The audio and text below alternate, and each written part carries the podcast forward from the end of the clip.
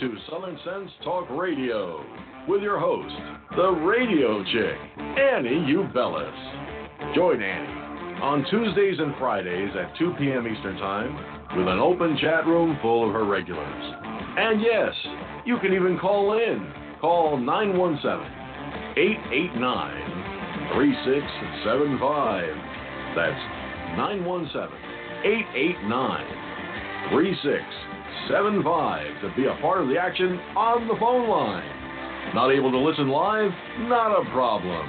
You can always catch Annie, the radio chick, and Southern Sense Talk Radio podcast in archives at southern-sense.com. So sit back, relax, and enjoy Southern Sense the right way.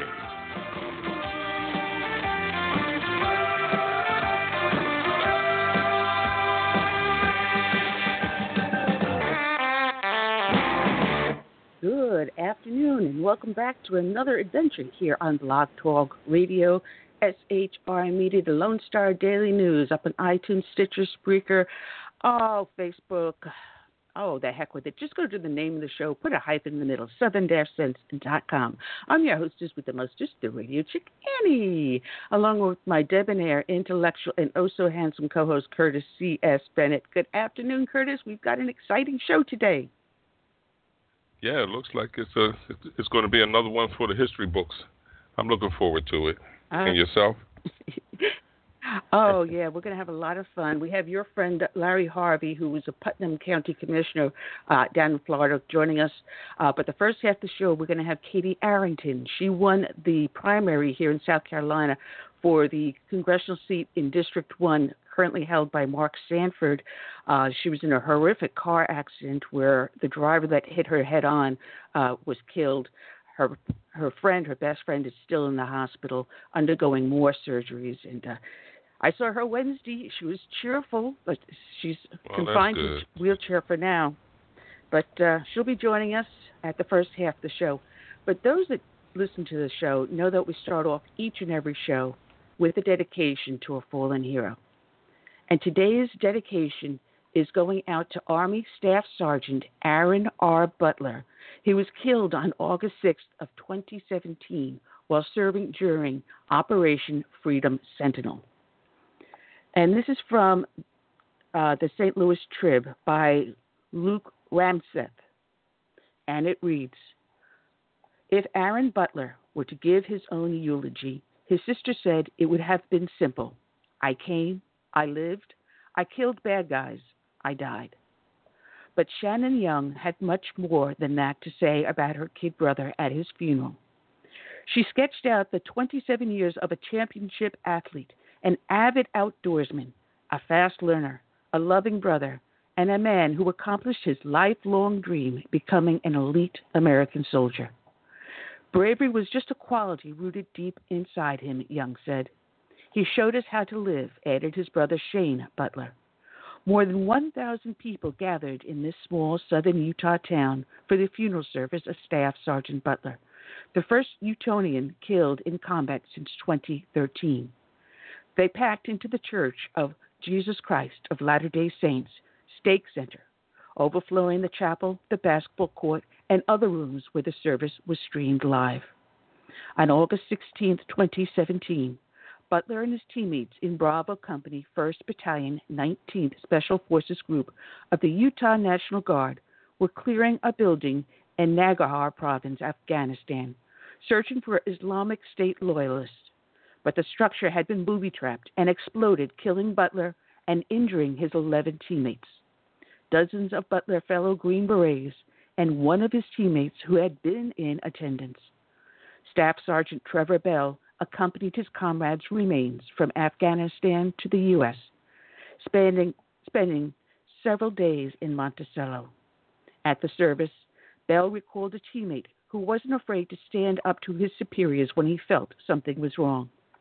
He told of a guy who would rather gather his fellow soldiers around to entertain them with stories of his life growing up in Monticello or tales of serving as a Mormon missionary in Ghana. You can sense he was different in all the best ways possible. Bell said, beginning to tear up, We lost an incredible man, teammate, and friend. Another of Special Forces teammates told Butler's sister that he had fought with everything he had to the very end. Your brother was a warrior, the teammate told Young. Some guys try to be alpha, alpha males, but Aaron naturally was one. Young said Butler could seem a little wild as a teenager. He was already obsessed with the military and was known to sometimes ask family members, Anyone want to go blow something up? Then there was Butler's rugged work ethic. Young said he always stayed after wrestling practice to work out or mentor his teammates. It paid off in the form of four state wrestling titles, making him one of only a handful of Utonians to ever accomplish the feat. Butler also picked up new skills quickly, Young said, including mastering a second language, a requirement to join the Special Forces. Each of Butler's brothers urged the crowd to live by his example, to say less and do more. Quinn Butler said, and to be relentless in the pursuit of your goals, as Chad Butler put it. He had been a, pra- a protector his entire life, said Butler's only younger sibling, Adam Butler. He kept me safe. Alexandria Seagroves, Butler's fiance, read a poem he wrote for her. For years, his sole focus in life had been to join the Green Berets, he said. Then he met her, and his perspective on life suddenly shifted. Young said Seagroves had brought out her brother's soft and tender side, which the family had never seen before. I feel like I lost the love of my life, Seagrave said, whispering as she choked up. But Aaron will live through me. I know I will see him again. Randy Butler, Aaron's father, said the past few days have been the hardest of his life but the support of the tight knit community, including more than 100 people who stopped by the Butler home the day after Aaron was killed to offer condolences and food, have buoyed his spirit. The family also received cards and other messages from around the country. He said, thanking them for raising such a fine young man. Thank you for your love, Randy Butler said. I will be eternally grateful. The crowd, along with Butler's remains, eventually moved along several blocks down the road to Monticello City Cemetery. Rows of green berets stood near the graveside as a half mast flag flapped nearby under blue skies and a stiff breeze. As the ceremony ended, Butler's mother and sister flanked a sobbing Seagroves, working to comfort her and themselves. The funeral capped several days of mourning and celebrating Butler's life in Monticello. Hundreds of residents stood on Main Street and waved American flags as his remains arrived at Monticello City Airport and were driven to a mortuary in Blanding. Governor Gary Herbert visited the family. Meanwhile, yellow ribbons were tied to trees and light posts in both cities, and many businesses placed signs on their windows thanking Butler for his service. After a long day of stories and ceremony finished, the Butler family issued a single statement. The family of Staff Sergeant Aaron Butler expresses their deep gratitude for the remarkable outpouring of love and support from friends, community, the military, the state of Utah, and the American people. It has been a wonderful tribute to Aaron, his life, and his service. In central Monticello, there is a Veterans Memorial with a few dozen names of San Juan County soldiers killed in combat over the decades. In the lower right hand corner are the four San Juan residents killed since September 11th attacks Quinn Keith, Nathan Winder, James Thode, and Jason Workman. Soon Butler's name will be carved into the monument. Aaron's death, his sister said, makes us acutely aware that the war on terror lives on. Today's show is dedicated to Staff Sergeant Aaron Butler. It is also dedicated to all the brave men and women out there that serve in our military from the birth of this nation through today and into its future. We also dedicate it to all the brave men and women out there that serve as first responders, be they law enforcement, firefighters, or emergency services. We never thank them enough. God bless each and every one. And we dedicate this with the song Amazing Grace.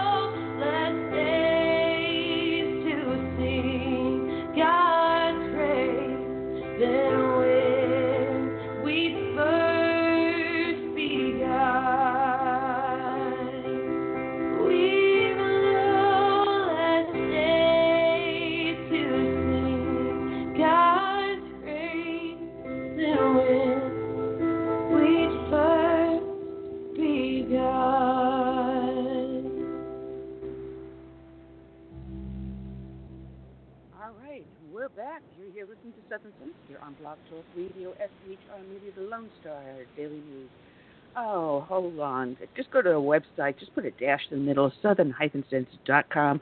Of course, I'm your hostess with the mostest, the radio chick Annie, along with Curtis C.S. Bennett. Want to welcome everyone that's listening in on iTunes, uh, YouTube, Facebook, also here on BTR. Welcome everyone that's in the chat rooms. Curtis, we've got ourselves an exciting uh, show, and in about two minutes, uh, Katie Arrington will be calling in. I just got a text from her staff that she's ready to go, and we're going to have a lot of fun with her. When do you think she'll be ready to um, to get back in the campaign again? She is. Oh, back. okay. That's good. She's That's in a wheelchair. Good. She is in a wheelchair because she did. She broke her leg, uh, both of her ankles. Uh, they removed a couple of her ribs, and she's got this, you know, highfalutin tech thing there to replace where the ribs were broken. Uh, she had pierced mm-hmm. her aorta. Um, she, how she is alive, we do not know. She should have died at that scene. Um, her her best friend is still in the ha- in the hospital, so our prayers still go out to both Katie and uh, Jackie uh, for that. Uh, I saw her Wednesday, very upbeat. She's full swing back into the campaign. Um, so she's going to be uh, joining us very shortly. And uh, she has a lot to talk about, but we only have her for like about 15, 20 minutes because uh, she is, like I said, full swing on the campaign trail. And well, the doctors are telling like, slow down, Katie. You know, family's telling slow down, Katie. And she's going, I am not slowing down. Yeah. Holy moly, this like, woman is a fighter. I like to know where the outrage is um, on drunk drivers, though. You know, I mean, more people get killed on the highways than, you know, the black, you know, community gets killed by police officers. I mean, just in Georgia alone, I think I remember seeing like about 560 something road fatalities so far just this year. Yeah. But there's no outrage. Yeah. I don't understand this. I thought well, everybody's lives she, matter. She, she, she has put it very, very well because when she, I saw her Wednesday, and she discussed this when she was talking with us. Um, that she says to give prayers out to the white family. That was the name of the woman that uh, hit them head on. Mm-hmm. And then she said, you know, this is a learning moment. When you know someone has been having a few drinks, call them an Uber, call them a taxi, take their keys away. They may be angry with you, but hey, you're saving a life. And this is true. You know, it is very, very true. You know, there's many times when I was a police officer, you found someone asleep in their car and you found out that they were drunk, we would take the keys away. Later on, it was mandated you must make the arrest. But let's bring uh, Katie in on the phone. Good afternoon, Katie Arrington, your candidate for District 1 out of South Carolina for Congress. And I'm so glad and so happy to have you here. Well, hello. How are you doing today? Oh, I'm just as as ducky as I was when you saw me on Wednesday. Uh, but we're glad to have you back on the show. And Thank uh, you. Glad to be letting back. everyone know that you. Oh, just so glad to see you. And uh, and I'm going to remind myself on Sunday to put Jacqueline in on the prayer list too. Uh, also yes, add her to that because so I didn't have her correct spelling, and so I didn't want to put it in wrong. oh, that's okay. Uh, Listen, I, some I talked to her. I told, well, I talked to her at this um yesterday afternoon. I was telling her, I said, "Well, you were going to be on a prayer list on this past Sunday, but we couldn't spell your name." I said, "But you're going to get it this weekend." She's like, "Okay, as long as they're going to get me, we're good." But she's hanging in there like a trooper. I'm so proud of her. It's such a positive Oh, spirit. I mean, just yeah, her. um you know, my accident was was horrific, but hers was horrific times squared. I mean, can you imagine being immobilized? You can't turn your head, you can't move your body in any way for six weeks, and to be conscious for that.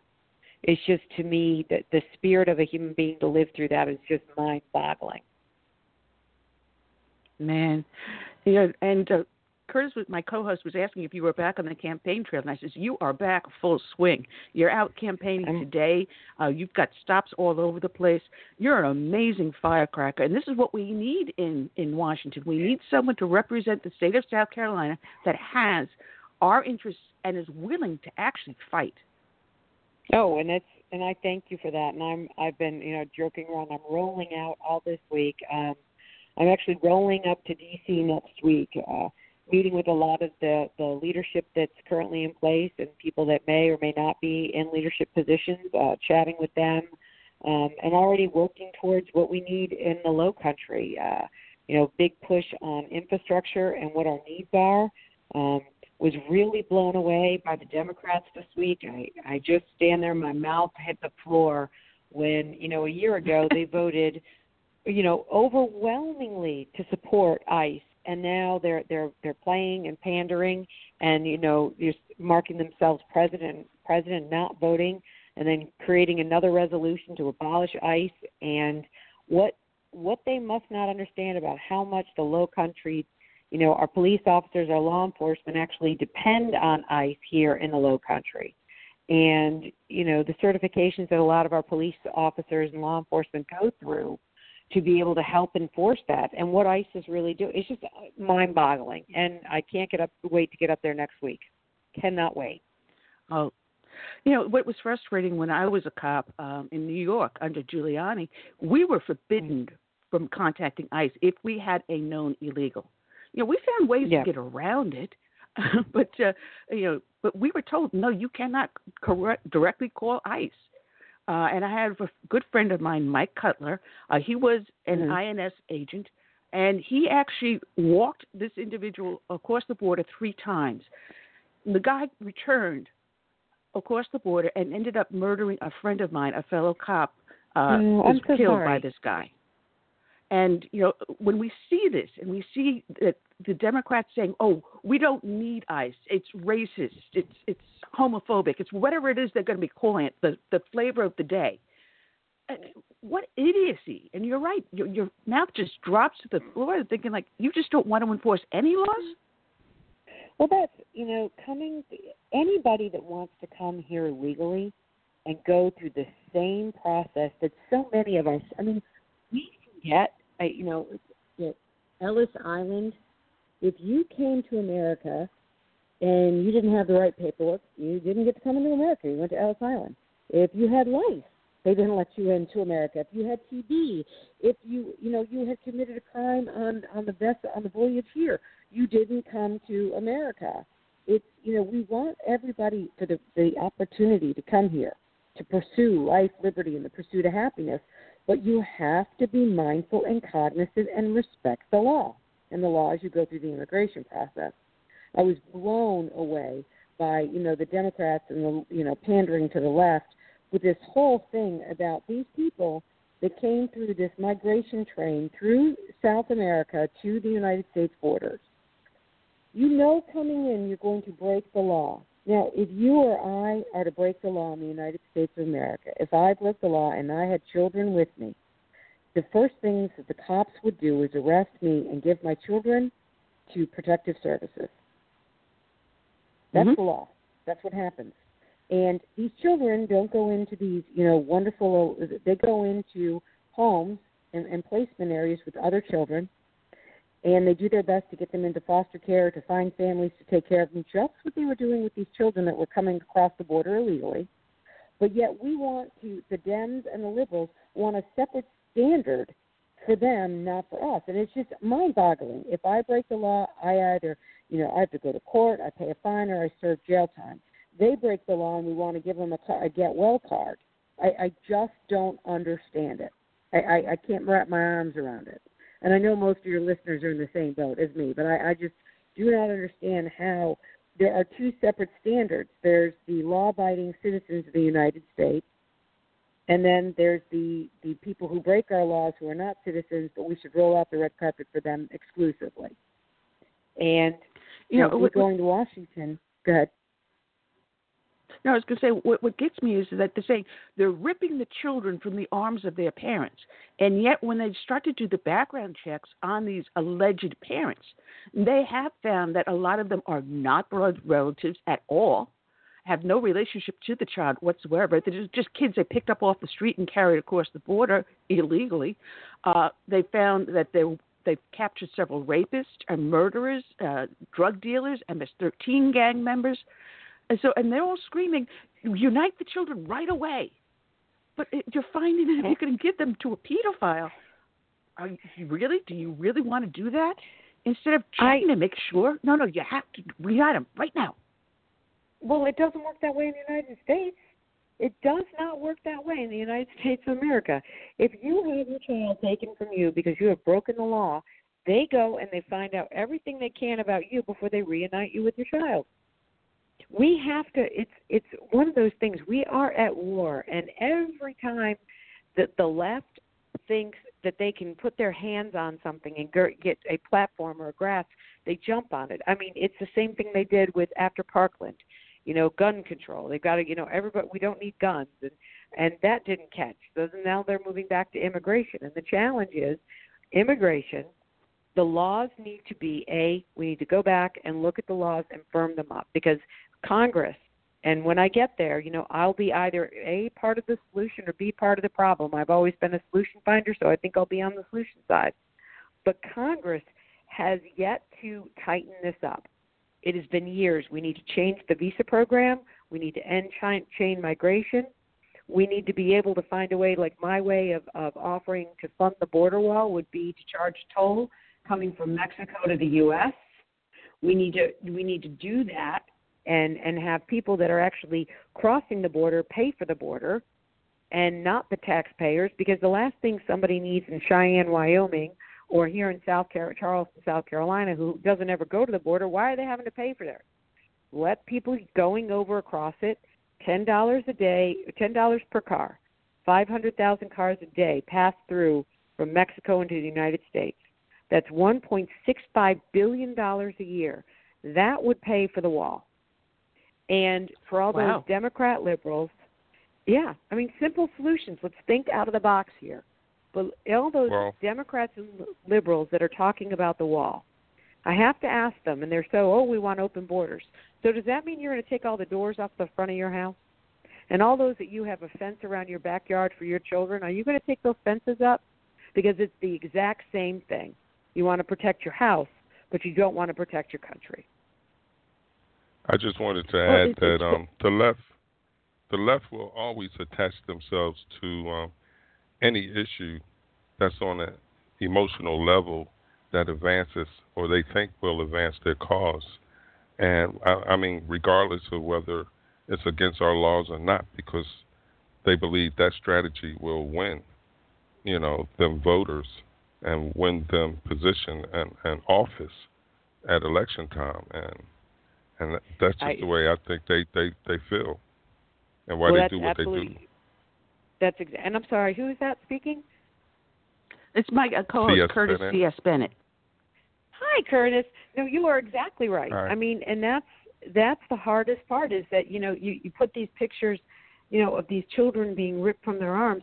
Well, you know what? Mm-hmm. How about we we go to go downtown Charleston, where we have you know somebody who is on opioids and their kids are being ripped from their arms and put that picture on there because we have that problem we need to deal with and and that's a reality and those are US citizens that need our help we need to have more of worrying about what happens inside of our own country with our own people that are in need and pull at the heartstrings of that than worry about people that are not U.S. citizens. And if you want to become a citizen, there is a process. If you really need to declare asylum, we have a means and a method for that. We're not saying that it doesn't uh, happen. I mean, asylum uh, is granted every day in the United States, but it's it's not. You can walk across the border and declare asylum. You have to have, you know, a, a true um, need for it, whether it be political or religious persecution.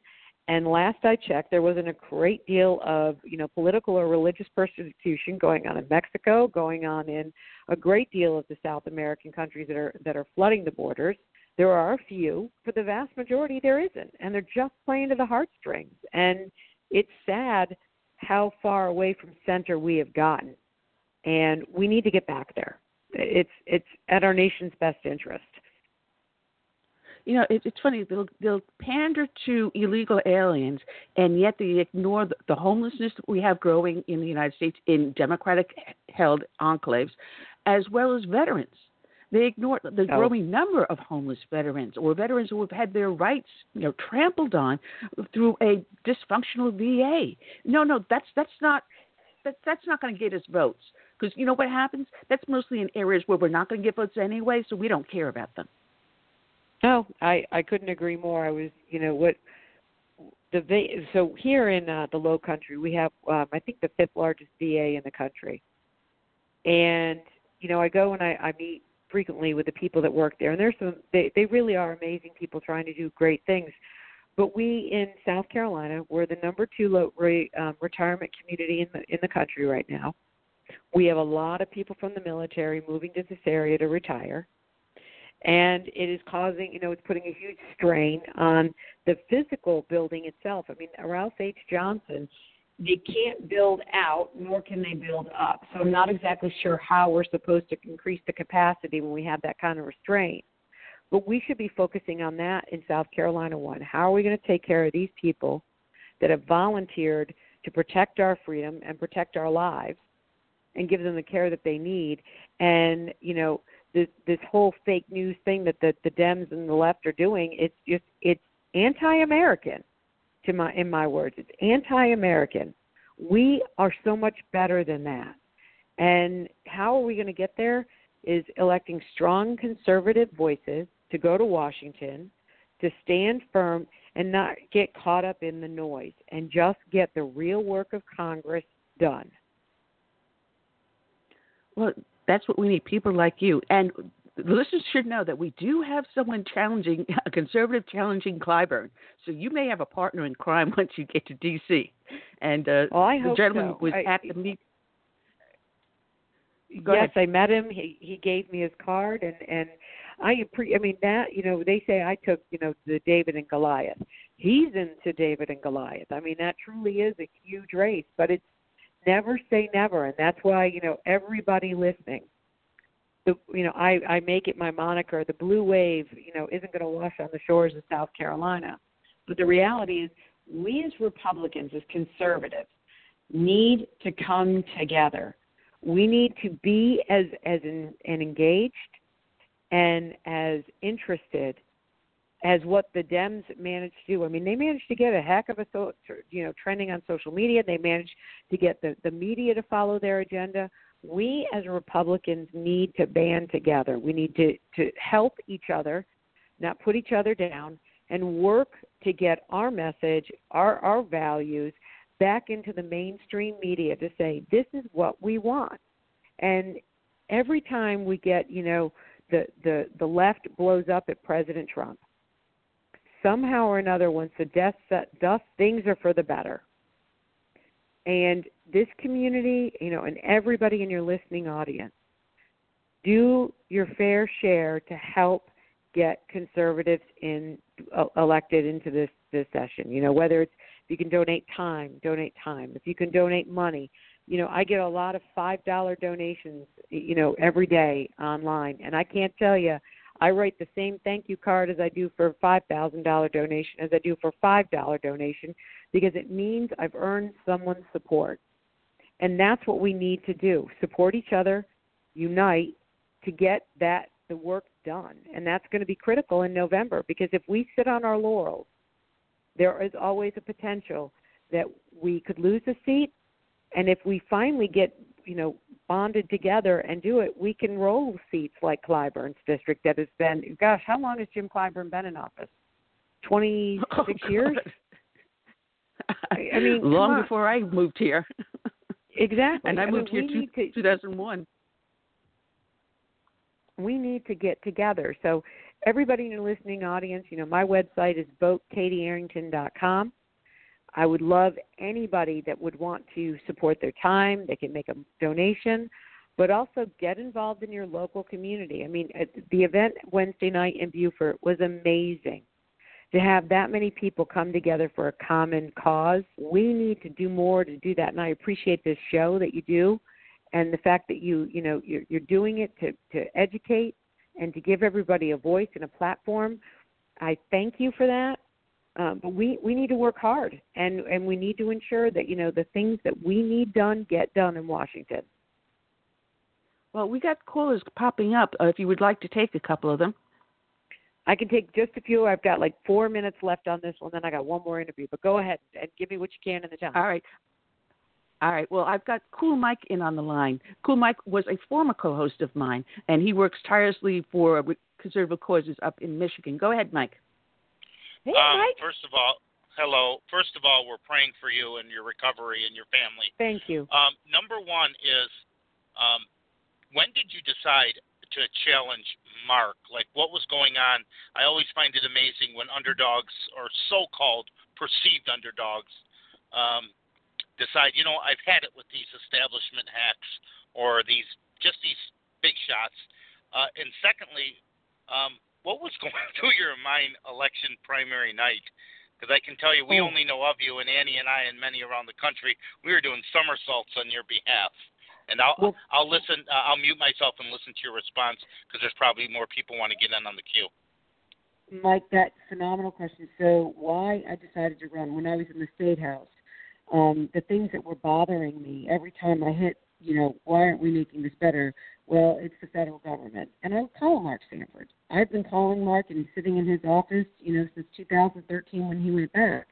And his votes, when I would call, I would get some ridiculous staffer to tell me, not ridiculous, they're, they're hardworking people, but just the response was so ridiculous to me.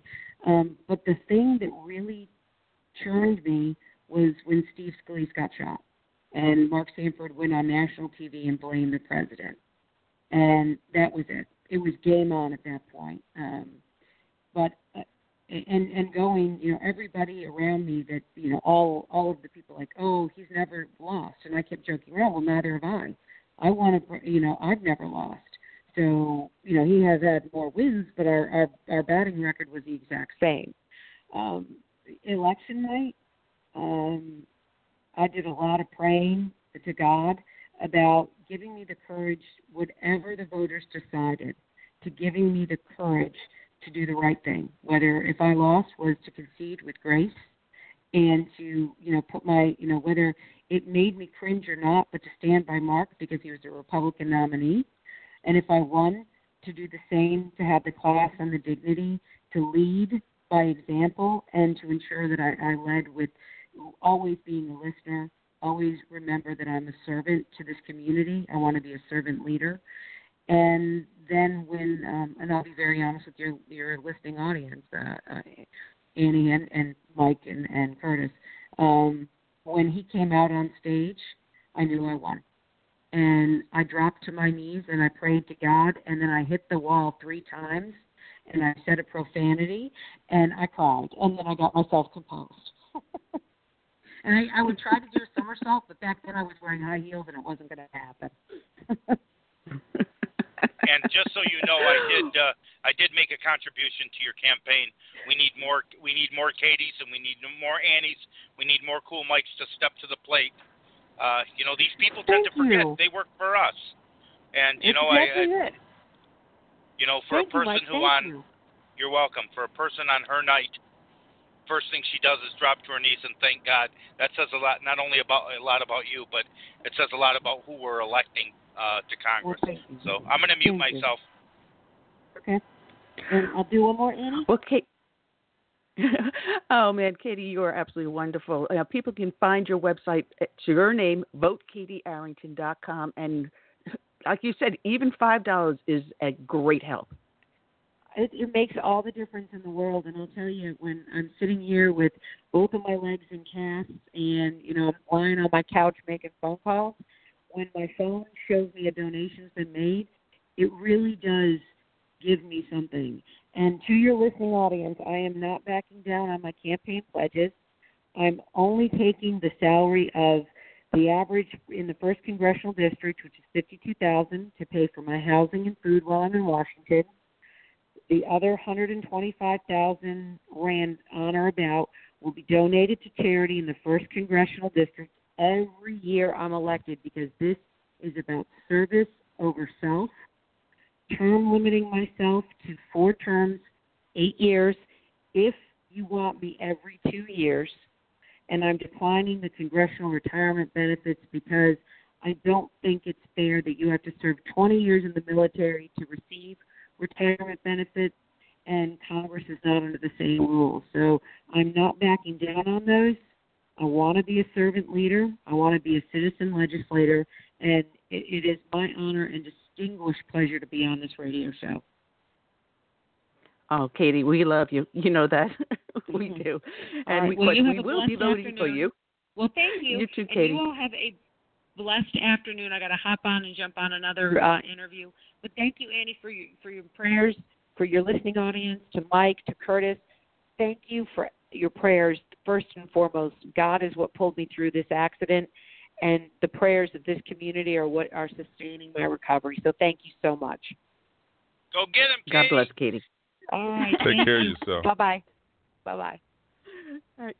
Katie Arrington, uh, she's running for South Carolina District 1 uh, to replace Mark Sanford. Just check her out, vote uh, katiearrington.com. Thanks, Mike, for the um, for the donation to her. Um, want to bring in one more caller. Mike, stay on the line, okay? We've got someone up in the Memphis area. You're on the air live with Southern Sense. I'm your hostess, Annie, the radio chick, with my co-host, Curtis. Uh, who am I speaking to? How you doing? My name is Anthony. I am from the Chiricahua San Carlos Apache Reservation in San Carlos, Arizona. Currently residing in Memphis, Tennessee, and uh, I just wanted to um, ask you guys a question. Um, so, Sure. While the hostility between the American parties on the left and the right continue to escalate, I can't help to feel that we as indigenous people are still being denied our rights to sovereignty and to have the room to challenge the BIA and IRA laws that are, you know, regulations um, that have been forced on us through the colonial system, that are also these laws that are BIA and these laws that are um, tribal government uh, oriented are bed with the colonial systematic ideologies and structures.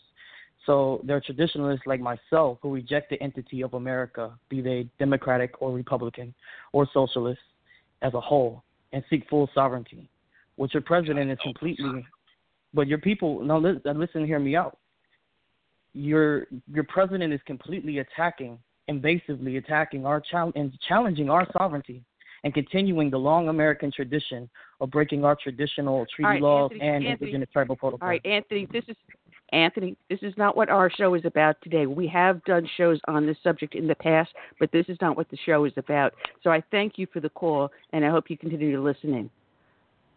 Okay, uh, Mike, I was going to ask you a question. What I, I sent you a text which you did not answer. What is up with Justin Amash? Well, What Annie, is he okay, hang on a second. Well, many people ask Justin, and as always, I'm the ex- I'm not an excuse maker for Justin Amash, but okay, ICE. I obviously support ICE, and I would never support getting rid of it without a backup plan. But you know, there he has Justin Amash posts on his Facebook page. Um, and, and this was this didn't really meet this vote was more or less like a moral support behind ICE. But Justin has issues with Homeland Security, with ICE, and many others on Fourth Amendment issues. And his voting record is consistent. Has he lost his mind? Yes, he lost it a long time ago, and he's alienated an awful lot of us. I'm not. He didn't alienate me through his voting record. He alienated me because, I mean, like Mark Sanford, he just kind of takes people for granted. Um, but anyway, uh, you know, he has his reasons for voting the way he does, and he votes constitutional. You know, that's that's just how that's the only way I can respond. And Annie, the third, the reason I didn't respond when you sent it to me is I did not know he had voted no. I had to do some research um, on the issue, and it was late. It was late at night. But uh, yeah, I mean, he's, you know, he is his voting record is consistent. It's constitutional, but you know, you, you, I don't know. I, I guess in many ways you have to have social skills as well. You can never take for granted it. Katie won by a handful of votes, and those are the handful that probably Mark St- uh, Sanford alienated. Yeah, I mean, you had him on the show, Annie. it was, I, well, it ahead. wasn't as close as you think. She she she got him by double digits. She she I thought actually she got won by, by like 600 votes or something. Well, either way, No. my point being, and that's what's happening here. Um, even from a political standpoint, he should have voted yes with a reason why, and that you know he had serious issues. From a political standpoint, uh, uh, you know he he just. I mean, there are other ways of committing political suicide, but but anyway, he, he he does what he does, and I can't make excuses for him. But I will say his voting record is constantly constitutional. So, Right. and you Well, know, I, I, I I do think I do think I you are correct. social Well, here's the thing: is that is that it creates a um, it creates a you're with them uh, mentality or uh, viewpoint from your layperson who supports Trump, who's sick of these uh, all this nonsense, and they the, even this morning, yesterday morning, no, this mo- yesterday morning, these radicals they lay right in the middle of the street, and nobody has the nerve to keep going. Everybody stops. But anyway, point being is it makes Justin look like he supports them, even though he does not. Um, and you know, I I think it was a mistake, but he is consistently he. I did listen to a radio interview, and he's consistent. He is consistent with the with his vote.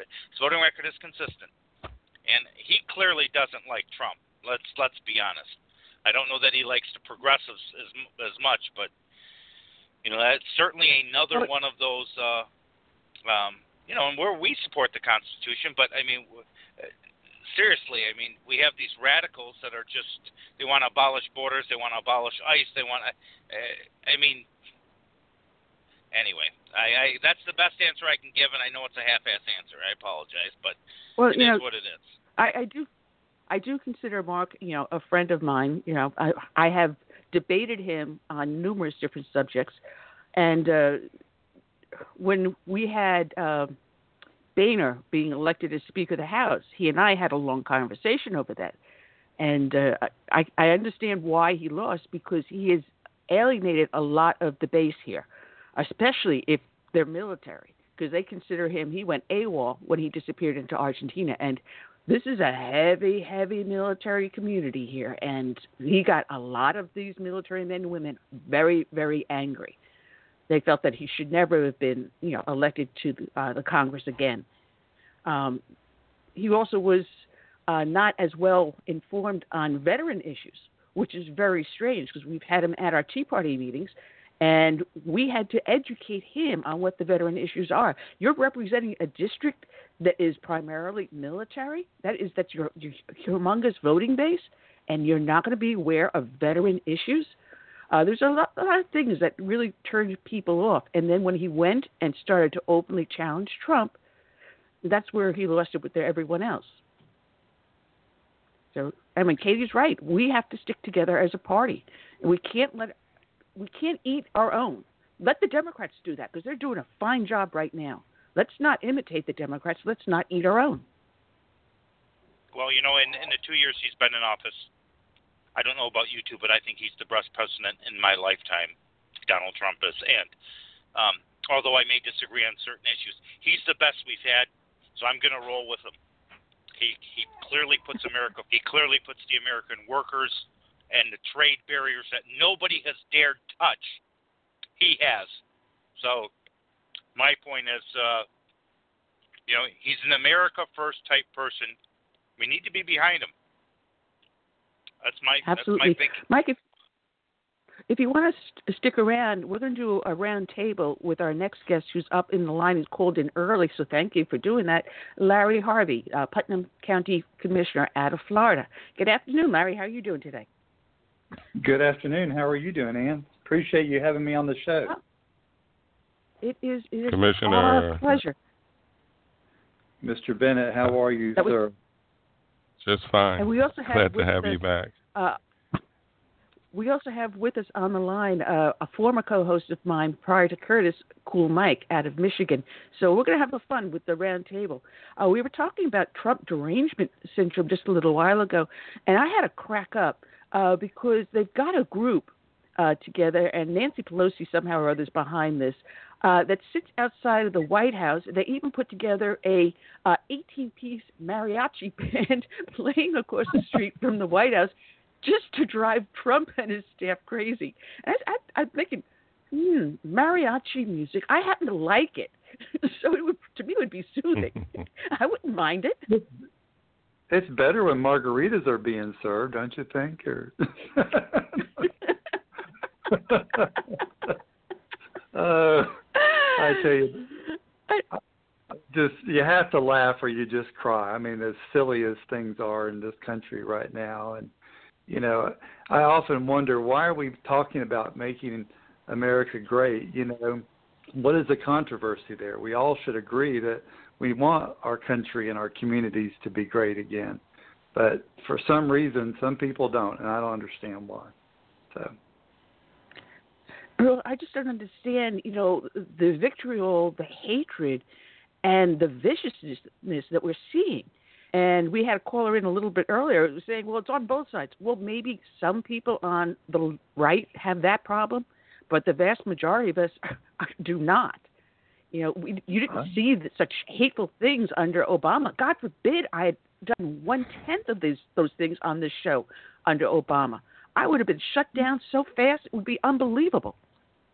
Right. No, you're right, and it, it, it's a big divide right now, but for no reason at all. We're all Americans, and at the end of the day, I want to see every American rise up and do better than what they've done in the past. And that's, you know, if I can fault the prior administration at all, why didn't they try to help people in the minority races rise up to be better than what is going on?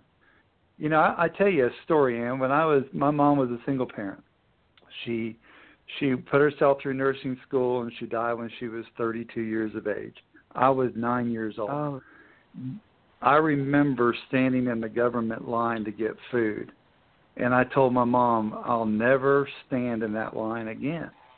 And I started mowing grass, you know, and I started working at seven years old, and it didn't kill me, and we didn't stand in line again. You know, we ate minimal food, let me say that, but you know, that's what this country's about. You want to get out and get to work, get out and get to work. But make make it better for everybody. And that's what I want to see. That's how I apply it to my county commission, to be frank with you. Uh, everything I want Putnam County to do better. When our county do, does better, our state does better, our nation does better, we all celebrate in the victory of doing better at that point. And that's so true. Oh, that's so a huge- true. huge amen on that one. So, but it's true. It, you know, we have the ability to better ourselves, but instead we're seeing coming from the left. You know, it's better off if you're a victim. That way you stay on the public dole, and the more we can keep you on the public dole, the more you're going to vote for Democrats. So, raising yourself up by your bootstraps is bad, but being dependent upon the government is good because it keeps getting me reelected. And this is a mentality we have to stop.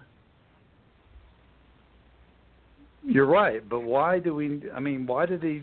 Why do they think that's better? I don't understand that. And I will say this: I don't. When when someone calls me for government to fix the problem, I'm going to tell you something.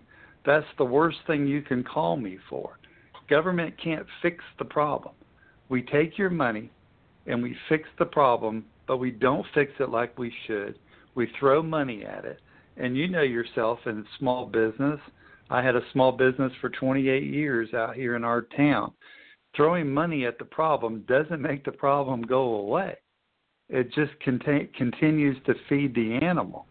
And we've got to look at how do we get people out of that that situation. And I, I tell you, I think jobs is one of the best things we can do. Uh, when someone has a job and they start paying taxes and they see what comes out of their paycheck, they go, "Hey, wait a minute. I don't mind helping my fellow man, but let me decide how to help my fellow man." You know. Um, so I, I really do believe that America's great. I think we're going to great, do greater and better things. And I wish this hatred would stop because I think when people see that, we'll all rise up and we'll all do better at that point. Well, you know, what I, I find think- amazing is. Oh, I'm sorry, Chris. I was going to say what I find amazing is is that you're right. Government can't throw money at pro- products. We have the push for welfare to work, but in the past we've also had private charities which did a lot of this. You know, we took it away from the private charities and gave it to government, and it's been messed up ever since. Go ahead, Right. Curtis. Yeah, I think um, the left feel the way they, they do about government being the solution to all our problems is, is because, in reality, those on the left do not believe in our capitalist system. They think it's unfair, and they think it's um, advantageous to only the wealthy and the powerful. So they don't believe in it. So they they have this this idea of the rest of America, excuse me, especially in the minority, you know, sector as being victims who must be helped. So that that's my you, you my know, reflection Curtis, on that. My um my dad did not believe in handing out money. My dad believed in if I wanted something after my mom died, he came back and raised us in Palatka and he believed if you wanted something you worked. Dad would take you Yeah. back to school shopping, but he would take you at the discount store. I didn't want to shop at the discount store. So I had the bus drop me off at a horse farm where I cleaned stalls and men's fences and got to drive the man's truck that that could afford to pay me, let me say like that. And I was able to buy the Wrangler jeans that I wanted, or I was able, I'm sorry, probably shouldn't have been, I was able to buy the clothes that I desired at that point because I had a job from a man who could afford to pay me. You know, there's nothing wrong with that. That's capitalism at its best. And, you know, how goofy an idea can be, that's your idea. You can go out and make all kinds of money with it. I'm not a book writer like you are, Curtis, uh, Mr. Bennett, but I can tell you one thing I applaud you for what you do, but you go out and you beat the streets and you promote your books and people buy those books and they're good books. So That's right. that's the American way. That's what we do here in this country. You know, you want to buy a lawnmower at seven years old and start cutting grass, you start cutting grass. You know, you you do those Yeah. things that can better you and better the community. You know. Mr. see, Harvey, a that's the quick message- question on my end. Why the why the love with the generation of socialism? What is it? What kind of sugar are they getting fed or whatever? That just sees these people. I don't want to say they're like Nazis, but it's almost like they are just utterly convinced that this is the way and the light and the truth. I mean, what what what is with it? I wish I could explain that to you. I mean, I really do. I I I know one thing. When I eat plenty of donuts, I want to continue eating donuts. The sugar makes me fat and happy and zombied out. Um, but reality sets in one day when my pants don't fit and I can't I can't breathe anymore. I mean, and and then I got to make that decision and looking in the mirror, going, I did this to myself. You know. Um, so I- again, I believe when when anybody, including me myself as a conservative Republican, if I ever have the idea that government can fix the problem, then I've lost sight of what what, what we really are in there for. We're in there to help our better our man, our friends, our neighbors get better at their community and better at their life. So I, I don't know why these people who are are left wing and and think they have all the answers get to make this power struggle that you know we're all a bunch of racists and and and haters because we don't want to support. I want to support those people, but let me decide if I want to. Don't take my money and do it without my permission. Well, see, they're, they're being fed the utopian society ideal that hey, everyone is equal, everyone will get an equal piece of the pie. We will have food for you. We will take give you housing. We will take care of you, so you don't have to worry about taking care of yourself. And in the end, like an animal farm, it always falls apart. You know exactly what happens in 1984 in Animal Farm. It will always fall into a tyranny, and they have not seen that happen. Or if they have, they haven't recognized it for what it is. You know, communism failed in Russia. Communism always fails. In Vietnam, even though they call themselves communist, is more capitalist than it is communist. You know, it will always, always fail. But yet they're being fed this pablum, and they're being fed by you know the socialist educators that we've had infiltrating our our levels of education from pre-kid all the way up through university, and we've allowed it to be infiltrated. We haven't pushed back with a conservative message strong enough. So in a large sure part, we did it to ourselves by by being quiet. And I think the cat is out of the bag, and we're quiet no longer. We're starting to see a pushback, and I do have hope, Larry, because we had our yeah. county GOP meeting on Wednesday, where Katie Arrington was our guest speaker, and there was a young kid there from uh, Young Republicans. They are organizing. They are organizing mm-hmm. in high schools now, which is sure. a good thing. And as he was, he was finishing up his speech, he goes, You'll be surprised. There are far more of us than there are of them. So right. these kids are starting to reach out to those of us in the older generation saying, Hey, we're here. We can work the computers. We know all the social networks. You need us. We're here to help, which is a good thing. There is a red tide rising. Plus, they got a job and they're paying taxes and they're buying things and they're realizing that this is what the American way is all about. You know, if I want something better, I should be able to go out and get it. I don't want to be put in the same pool as everybody else. You know, I remember years ago when I first got married, um, this is when that multi level marketing stuff was going on hot and heavy, as you recall, around the country. And this guy said, well, Larry, wouldn't you come home and dig in your backyard if you knew there was gold back there? I said, No, you don't know me. I would quit my job and dig full time for gold.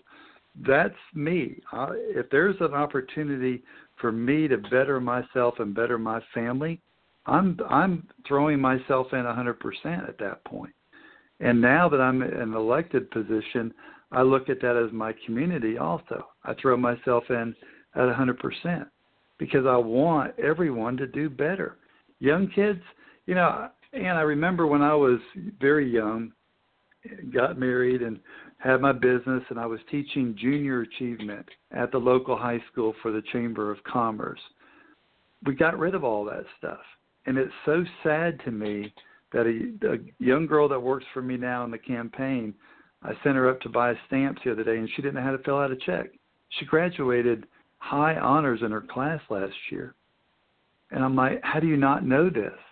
How do you not know these things that that society is built on, our our fundamentals, our basics, you know? And we're not preparing people to get out there. We're we're trying to indoctrinate them in this socialist society message when we should be saying you can be whatever you want to be. You can have the wildest dream you want. Go out and make money pay back your society and enjoy yourself. Make things better for everybody else.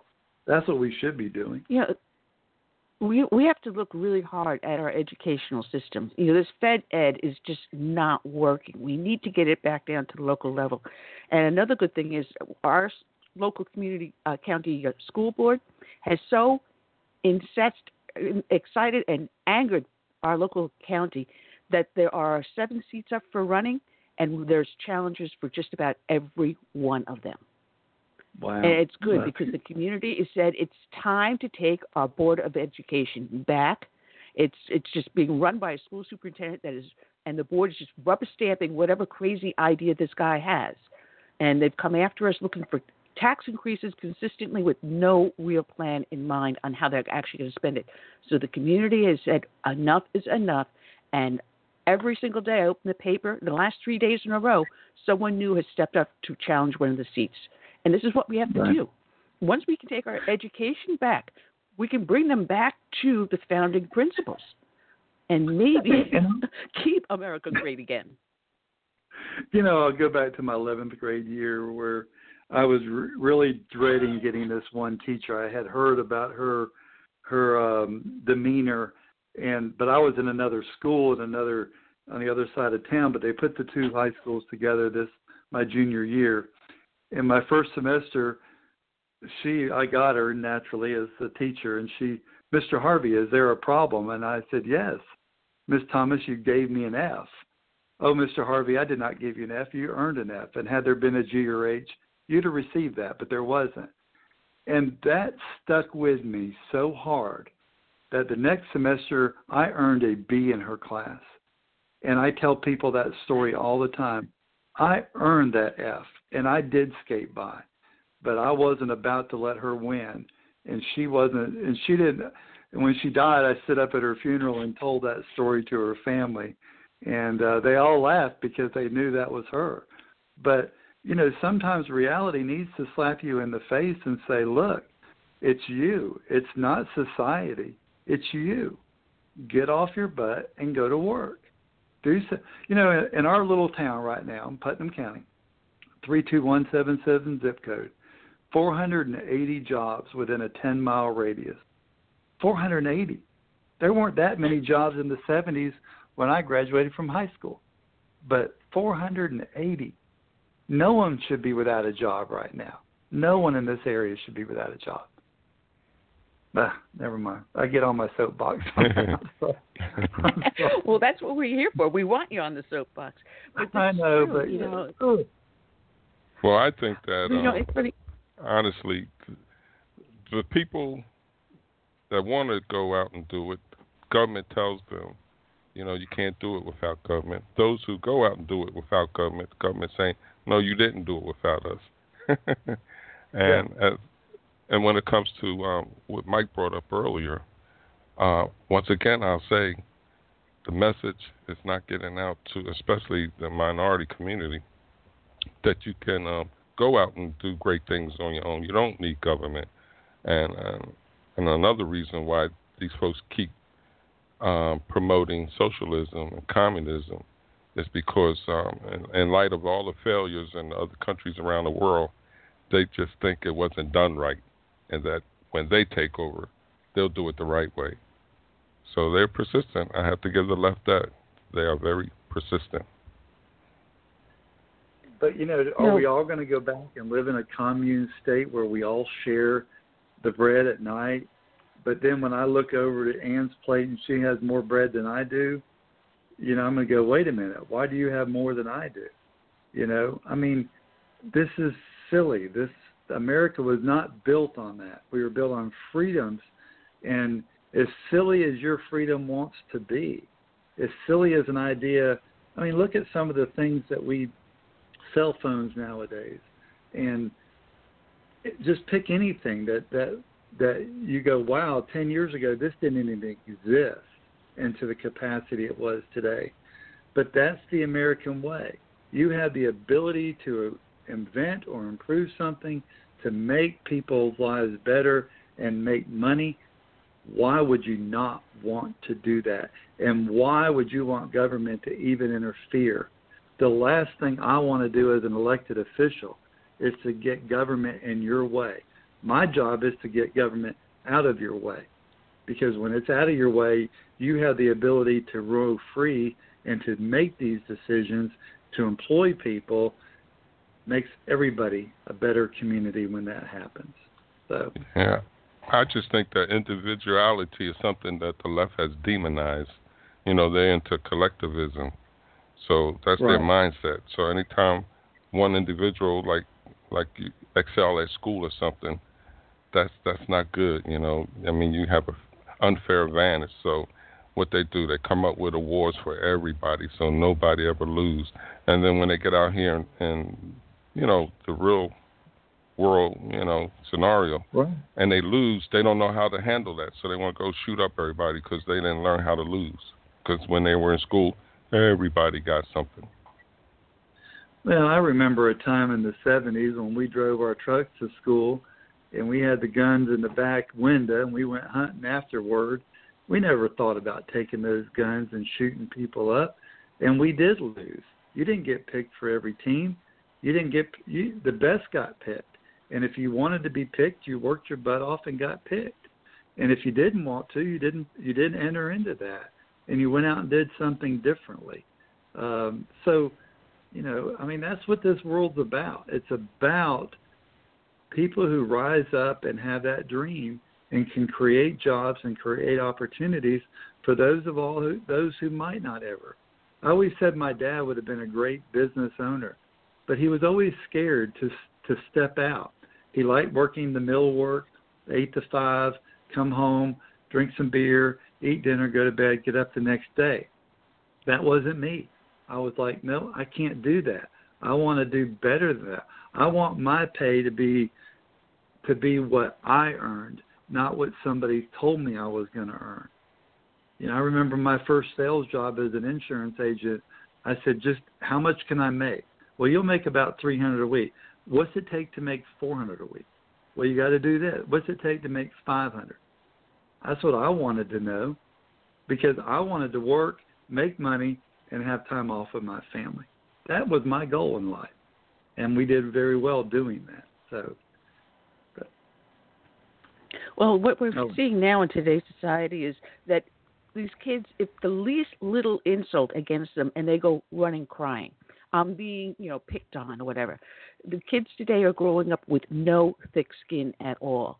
You know, you may say something in jest, and it's taken as a deliberate insult. You know, if you call them a he instead of a she because he thinks he is a she, heaven forbid, you know, the thick skin is no longer there. And so the least little thing they take an offense to. You know, we have to teach these kids this is not how life. Life is unfair. It will always be unfair. So get over it, get over yourself, and grow a spine. But we're not That's telling right. these kids this today at all. And uh, so it's okay that the moment someone is, does the least little thing, heaven forbid, even look at you the wrong way, you go running to the authorities. Oh, they're picking on me. So they have to be they have to be Nazis, they have to be fascists, they have to be homophobes, they have to be this, they have to be that. So it's okay for them to call the names on us, but the moment we say grow a spine, it's wrong. This is another problem we have with the education of our kids. I, I don't want to hog the conversation with my stories, but I'll, I'll tell you a quick one. I was um, I owned the corner office there at our our little town, and and one, and I took pride in owning it. So I'm, I was like the best landlord in the world, pressure washing almost every weekend, cleaning the. I was working myself to death. Well, out there one day I was mowing the yard, and this kid come and, and mowed down my hedges that I had planted with his car. And I stopped him and I took his keys out and I said, You're going to walk home. Well, then his daddy came up and his daddy got in my face and said, You disrespected my son. I said, No, I didn't. He never earned my respect to begin with. You know, if if I would have done that, my daddy would have had a belt on my butt for that. I didn't just get respect; I had to earn respect growing up. And these kids nowadays, or were, think that they can just be respected. Well, earn it. If you really want my respect, earn my respect. It'll be a lot better that way. Yeah. You know, my parents were the same way because I remember my younger brother and younger sister uh, took a dislike to one of our neighbors for whatever reason. And she had planted all these beautiful colored flowers on her front yard. They went and they pulled them all up. And when my mom came home and my dad came home, they heard about that. They made the two of them go back across the street and plant everyone back into the ground. And from that day forward, they learned. So it, this is what was not happening. You know, it, the parents are now depositing the kids in the public school system and letting them raise their children for them. They have abrogated any responsibility. And this is what we have to bring back. The parents have to be held responsible for their child's actions. That's right. Well, I tell you one thing. I was responsible for my action with my dad and my mom. and it didn't hurt my it didn't hurt me at all. And the day I could not live under the rules of my father anymore, I left home and I created my own rules and I made for myself. And people helped me because they saw me trying to do better in my life. And I don't mind helping anybody as anybody on this call I would think would do the same thing, but I don't want it taken from me in giving to someone who I don't think is is trying to help themselves. So yeah, it's it's funny because I was waitressing uh, in a uh, restaurant one time. I had owned my own business back in the late '70s, early '80s, but to supplement my income because I really wasn't pulling in that much uh, in the small business, mm. I went and waitressed and hostessed and everything else. And I'm taking care of the bar area one night, and I'm working my tail off, and I'm looking for the busboy to bus the tables. I he cannot find him anywhere. I ended up doing my entire shift bussing the tables myself the owner of the restaurant came up to me and said, "You left. You're leaving without giving the busboy a tip." And I said, "He didn't work on a single table. I'm not giving him a penny." And the owner and I got into a fight over that. And I said, "Listen, I did the entire work. He didn't earn a single penny. He did not touch a single fork, or spoon, or cup. So from that point on, I'm not giving him any money unless he works the room with me. I That's didn't. Right. But you know, the next time I had a shift, that busboy was bussing. Yeah, Exactly. I used to bag groceries at our local store when I was a kid, and I would just beg to work on Saturday because you didn't make that much an hour. But if you were really kind and took people's groceries out, you could make a lot in tips. And I was one of the most kindest individuals at that moment because I wanted I wanted to bag their groceries the way they wanted, wanted to put them in the car they the way they wanted, and you get three three dollars for a tip. That was good money, and but I didn't want to share that. And you're right about that because I earned that money. No one else earned that but me at that point. Now, again, if somebody needs made, help, I you, you you made a good point there, because today children really don't dress for success. I mean, you don't have to really be decked out, you know, big time in a shirt and tie all the time, but this uh-huh. this notion of going around with your pants hanging off your rear end and tattoos all over your body and nose rings and you know all over the place. I'd be afraid to hire somebody like that. Right. Well, you're selling an image, and you're you're presenting your business out in public, and it's got to be done right. And and it doesn't take that much money to dress for success. Um, I brag all the time about the clothes I find at Goodwill. I'm 57 years old and I like to shop at Goodwill or any of the thrift stores because I find some really really good deals there. And I look very nice and if you clean these clothes up and take them to the cleaners and get them pressed, you can look like a million bucks without spending a million bucks. And it doesn't take that much to to put on a clean shirt, put on a pair of pants, and do the job that's required of you to do. Um, but again, we got more jobs than we got people that want to work right now. And that's sad for our society. Our society cannot financially handle that type of situation for a long period of time. We will implode. We need workers in our society. And, um, you know, don't begrudge the guy that has a, a million dollar motorhome when you're willing, not willing to get out there and do the work because he did the work to get it. And that's how our country looks at it. We look down on those people that were successful but in my career as an insurance agent, I bet I hired over 40 people that really went on. Some went on to do huge, successful things in life. And they got the start by working in a lo- little local insurance agent in a small town. I, I pride myself on that because that's how we make this country great. Is we have a vision and we start working to create a better life for everybody else and we don't depend upon the government giving that to us. Well, another thing I, I see that people turn around, they take a job and they're not happy with the job, but they stay stuck in it. And they feel like they can't move forward. You know, throughout my career, if I became unhappy in a job and I no longer felt like I wanted to do it, I immediately started looking. I was always looking to go up and better. So uh, throughout my career, I've been blessed to be able to do most of the time jobs I enjoyed. There were some I ended up in a factory for a couple of weeks where I hated that, but I got myself out of there because I wanted to do something I enjoyed. And I think that's a difference. If, if you enjoy what you're doing, you're going to strive to be better or be the best. Right. So this is something also that is not you're not seeing it a lot. Right. Well, and and you're right. I mean, if you want to do something different, go out and start finding out what you really want to do and work your way to that. You know, um, I've had people that work for me that said, "I don't know if I could be an insurance agent, or I don't know if I could be this," and then they come in and they find out they like it. They stay a while, and sometimes they were unhappy and they moved on to other things. But that's what this country's about. You can hit that reset button anytime you want in life and recreate yourself. It gets harder as you get older. Let's all agree to that, but it can still be done. You know, we still hear about the people up in my age that go on to school and and get college degrees and or get their GED. Thank God for those people that have a goal to do that.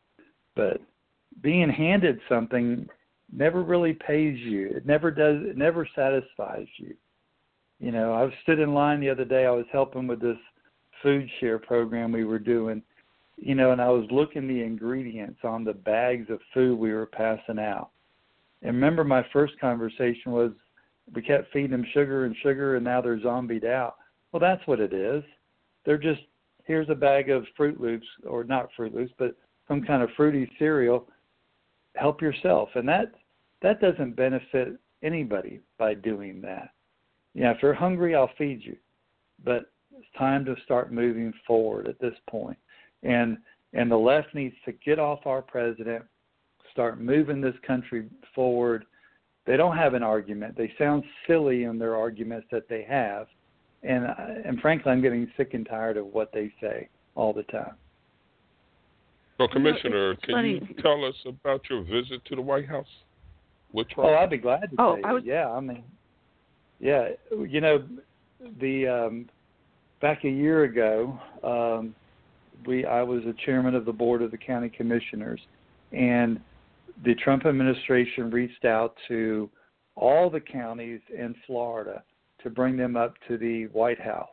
We were at the executive office, the Eisenhower office is there, and we met with the agency department heads. I mean the the big people, not not just the, the underneath them, but we met with the real people that could help us. And the whole conversation was how can the Trump administration help Florida small counties or large counties succeed in what they're trying to do? And believe me, I made friends. I was able to go back to the White House. I was able to bring my grandkids to the White House.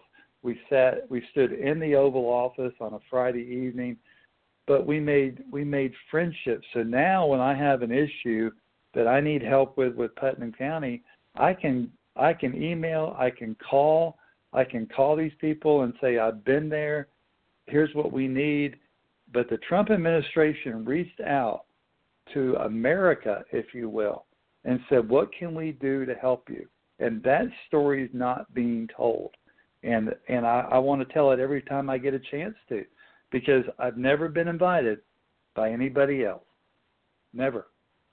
And unless you're sitting at the table, you have no voice.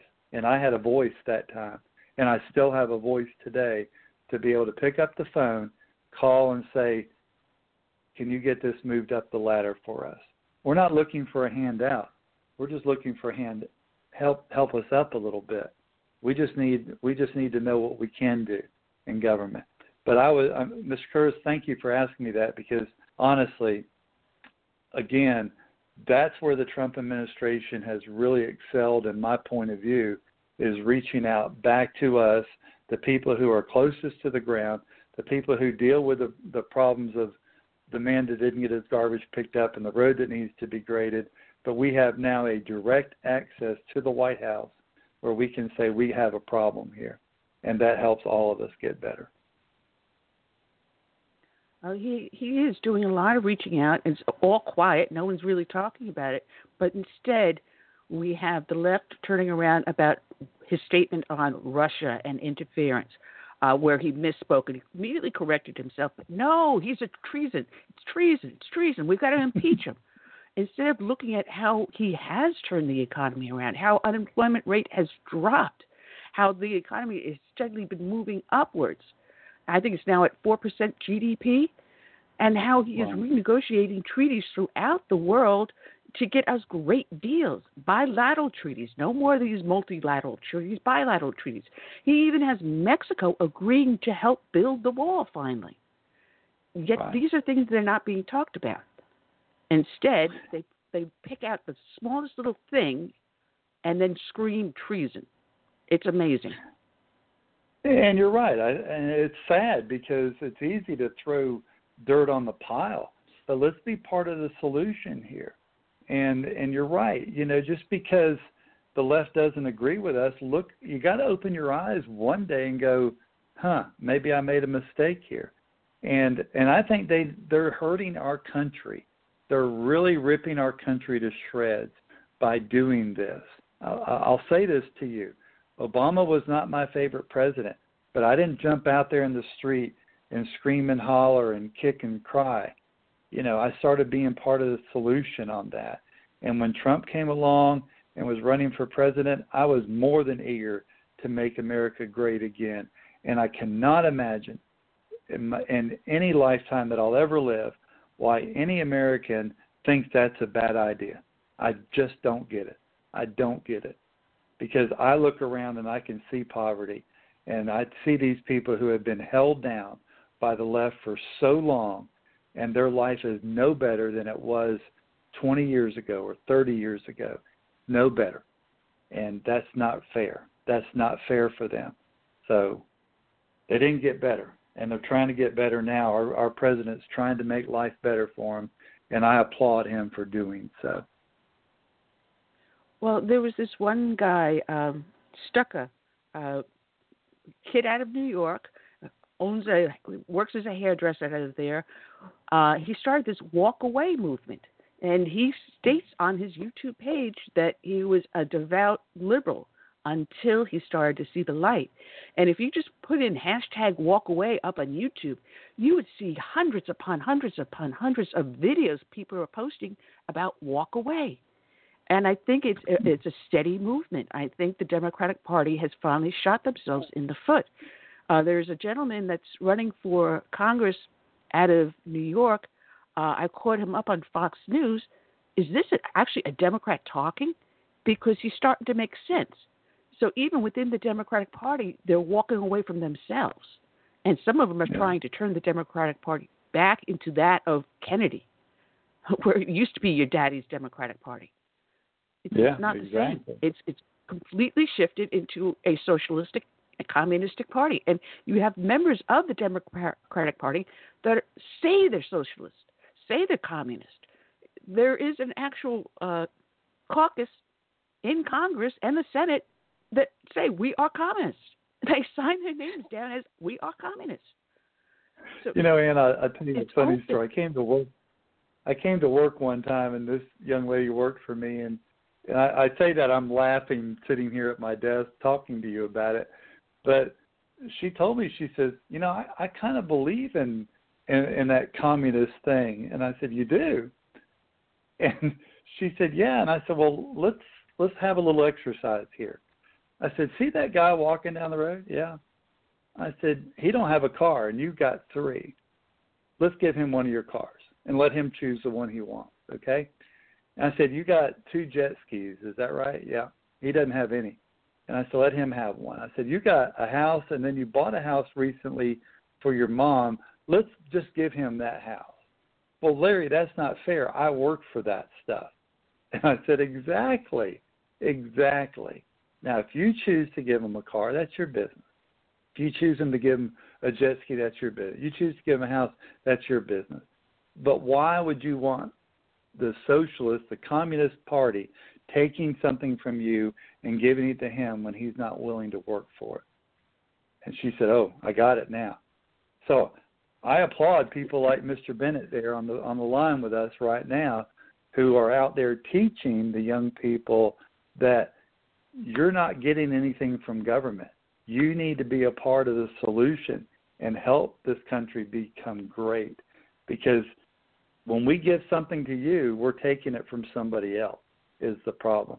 And pretty soon there's going to be a lot of a lot of receivers and not much more givers because there's not going to be nothing left. And that's not the country I want to live in. You know, when when you explain it like that, people then do get it. And unfortunately, yeah. you will have people that no matter how you try to explain it, will never get it. You know, people don't realize that when the Pilgrims first landed here, they tried communism. They worked as a commune, and they found out that people that just didn't want to work were still getting their fair share. But once they turned around and made the person responsible for whatever they produce and keep whatever they produce, in other words, the capitalism, that worked. Right. And those that didn't want to work or were refusing to work suddenly found out they had to work in order to survive. So all of a sudden they had well, an incentive to take care of themselves. So communism, I said, I'll say it to the day I die, will never work.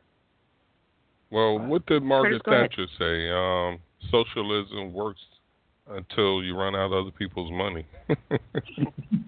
exactly. what do you mean? You got no more money for me to take? I know, right? exactly. But you know, I, but we lure. Go ahead. Go ahead, Larry. You know, I have never, and I'm 57 years old. You know, I take pride in the things that I earn in life. And I hate to admit this, but I'm still that young boy inside of me. When somebody gives me something that I didn't pay for, I don't take that great care of it like I should. But when I when I personally are out there sweating and working for it, I can tell you that tool gets put up better. That drill gets wiped off after it gets rained on. Those things because they came out of my pocket, you know. I I don't want to take lightly what I'm trying to say here because it's important, but it gives you a sense of a, a sense of being when you work for something, you achieve something, you buy something, you feel good about yourself. And that's why I started off by saying my I think the solution that we have in this great country we live in, everybody needs to get a job. And when they see that there's a paycheck involved and they see that there's there's self worth there, then I don't think we have a whole country full of dependents anymore. And frankly, I don't want to drink the Kool Aid. I mean, I love sugar, but it's not good for my body, and I know what's not good for me. You know, and I want to earn my way through this world, and I want to help those who I want to help. But my family has seen that hard work, and they're they're doing the same thing I'm doing, and at first, when they started out, they they thought the same thing as every young person did, until they got a job, and they said, "Dad, what's all this coming out of my pay?" Well, those are your taxes that go to other people. Well, Dad, they're not working, and I am. Yeah, I know, and that's how this country's built. But we can do so much better. And I again, I applaud President Trump and his administration for seeing that, for running for that office, and reaching out to small town America and saying, how can we help? Because that's where we're at today. And I and it's not just small town. He's reaching out to everybody. He wants everybody to be part of the solution and not part of the problem. And I love it when I have a seat at the table and I can voice what's best for the citizens that I represent. And nowhere else have I ever had that before. And there it's not just Florida. Pennsylvania. I believe California was invited. I know Ohio was invited. Uh, South Carolina was invited. There was major states that he reached out to, and I'm probably missing more than I've ever mentioned here. Uh, those are just the ones that I know about. But he's reached out to these states, brought them up there to Washington. He didn't pay my way. I paid my way out of my pocket to go to Washington to voice my concerns for my fellow man in my district. And uh, but now again, I have access and I can make that call anytime I want or that email to help our citizens of, of our county and of our state and of our country. So I applaud President Trump and I think he's done a phenomenal job You know, I just wish everybody else would see that. Well, I, it, it will be a good historian that'll be able to write that history book and, and show the public how good a president he is. Because we had a pastor on here, and he was a never Trumper, and we a pastor here from South Carolina. And I asked him, I said, "How do you know God does not want this man to be president? Well, he's a sinner. He's this. He's that." I said, "Wait a minute. If you look at the apostles, every last one of them was a sinner. I mean, one of them tried to kill fellow Jews. Uh, right. Paul, and it says every last one of them that God has chosen to work whatever his miracle is was a sinner. So how do you know this sinner is not God's choice? And there's no That's answer right. for that. That's right. So you know, Well, so I stop tell you, throwing. You know, Start I'm no throwing, better throwing than stones. Yeah. Yeah, I'm, I'm- yeah, we're all because that's a very glassy house. Yeah, we're all sinners, you know, but we're used by God for that moment in time when He wants to use us. So uh, yeah, I have no problem with that, you know. And I'm again, I'm glad that President Trump is where he's at in this time of our history. You know, I I had big doubts that we were going to make it through the last administration, and I had real, real, real concerns if we wouldn't have gotten President Trump, what our country would look like today you know i i hate to say that i would give up hope because i'm a i'm a hopeful man but it scared me. It scared me bad. And i think it scared the american people too where they finally said it's time for us to wake up. And and just because we woke up doesn't mean we're haters. Doesn't mean we're haters. We i don't hate true. anybody. You know i Commissioner. love my yes sir. I grew up yes sir. in an age. I'm gonna change the topic a little bit. I grew up in an age where I could go to a movie theater, government building, theme park, whatever, without being scanned and going through security. You know, especially at the airports. Today, that's all different. You know, we we're to the point now where we have to put police officers and security in our schools, and schools will be starting up here pretty soon. How are we doing in Putnam County as far as um, shoring up our schools with um, security patrols and security apparatuses? Well, you know, I'm gonna. I think it was Billy the Kid. They asked him why did he rob banks, and he said that's where the money's at. Um, you know, I think the problem that we're facing with school security is the ability to protect so many kids in such a small area. Um, I know they're working hard on the solution, but is the solution one more deputy? that might be on the other side of the 20 acres of the school when some crazy person uh, decides to grab a weapon. And you heard I didn't say gun, I said a weapon, and go and do something stupid.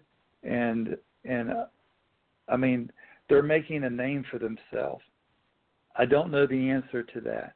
I know that it's costing the citizens and the taxpayers more money for this to continue on.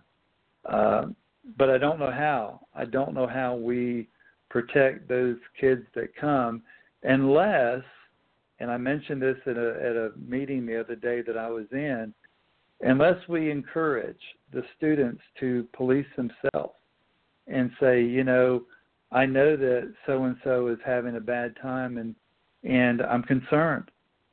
They're talking weird stuff and maybe we need to tell somebody about that. Um, I mean, every every child has a hard time growing up. We all did. None of us were exempt from that, but we didn't have the rage that's going on in today's world, and we didn't have social media either to to celebrate their victories when they think that they've won by causing mass hysteria in our in our school system.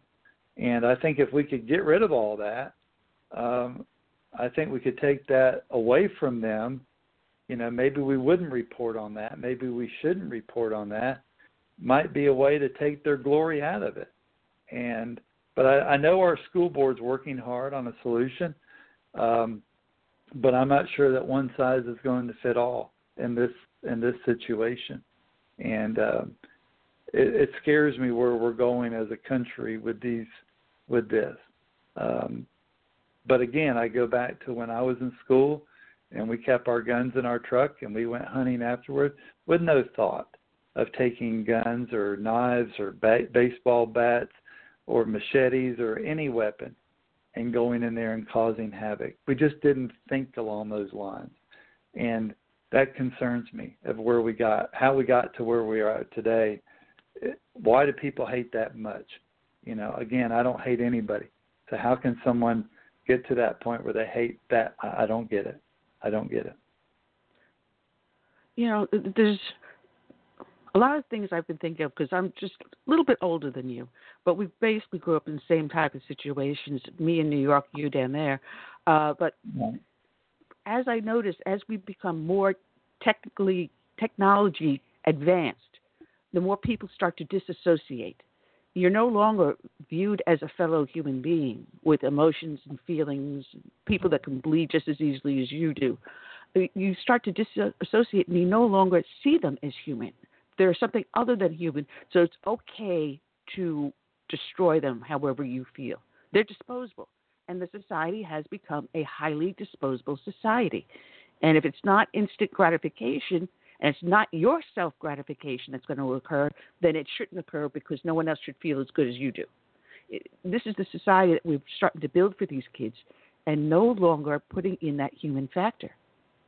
And this is this is again, I'll bring it back to failure of parents to do what they need to do, and our failure as a society dumping our kids into a public school system that just can't handle this. Right. Well, they're not designed for this. They're designed to educate. They're not designed to be the the the mecca of all good things that would ever come about. That's not what school systems are designed for. You know, and the the structure at the home is one of the most important things you know, when I mentioned about the young girl that couldn't write a check the other day, I, I taught my own kids how to write checks. I taught my kids how to how to function in society. You know, sometimes it wasn't the best lesson I could have taught them, but everything starts at home. And you know, again, I I don't know how we solve this entitlement type society that we live in today. You're entitled to respect the day you're born. You're entitled to respect for for everything government can hand out. How do we how did we get there? And how do we stop that and go, we can't do this anymore? As a country we're going to implode and no one's going to be successful if that happens. Period. And and well, no one wants this. I can't imagine anybody wanting well, our country to fail. No, and I, I get it. I said you have to start back at the education system, and this is the slippery slope because once you start to put the progressive ideas in there, it just the foot is in the door. Now the whole gorilla is in the entire room. And what we're seeing now is the pushback with charter schools, uh, traditional religious schools, uh, going back to traditional education, not this new progressive, this Fed Ed, as I call it. And you see the quality of kids coming out of these charter schools and the religious schools is far better, better rounded person and a more socially adjusted individual. You don't see school shootings happening in these schools. You see them happening in the public school. So right. I think that the, the difference is with, with charter schools, parents, the family must donate at least 20 hours a month. So they have to be physically active in the school. So they know what the school is teaching, they know what the students are doing. And I guess because you know, just, of that, more responsibility on the parent, the child is going to be better developed. I was a PTO president when my kids were in, in public school, and I tell you, to get three or four parents to come out was a out of a thousand kids was successful. But I also recently retired from our one of our our charter schools here after being on their their board for ten years. When we had a function at night for the parents, it was standing room only standing room only because these parents were thankful that their kids were in this environment getting educated. And that you're right and they had a obligation and a responsibility to be there um, by our by our board policy basically. You will participate or your children will not come here. I mean that was the bottom line. And i thought that was wonderful. Uh, many times we would have a, a parent teacher and you could not walk in the building for all the people that were there.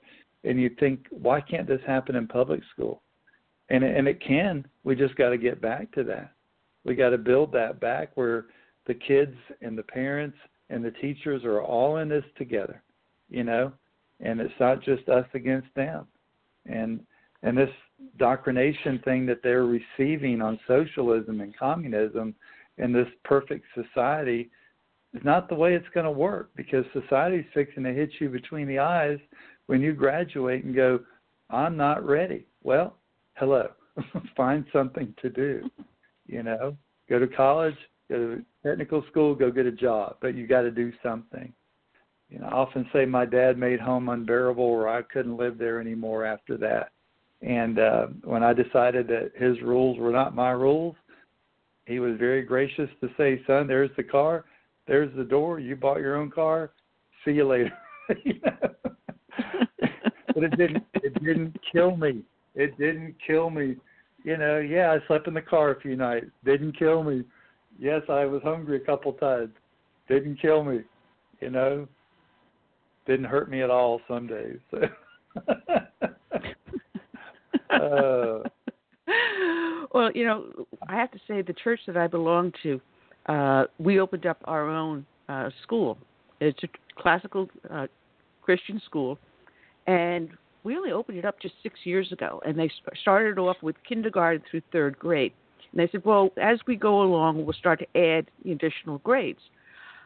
Well, the demand is so great for this school that we have already graduated two classes and wow. heading into college. All these kids. So we have now have a waiting list to get into the school. And one of the parishioners turned around and visited the school, and he says, "I'll tell you what. I'm going to give you X amount of dollars, but you have to match my donation, and you have this much time to raise it. We not only raised these, the matching fund, but we surpassed it which gave our school $1.5 million to use for student wow. tuitions that we give away wow. as scholarship tuitions.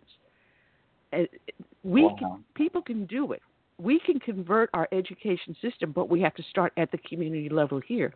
And we've got uh, seven seats on our school board are up for uh, reelection, and we have people challenging in almost every single seat. We have six out of seven being fully challenged because our, we have gotten so angry with what our school board has done to the system that we're turning it over. And again, it has to start at the community level. We can't rely on Fed Ed anymore.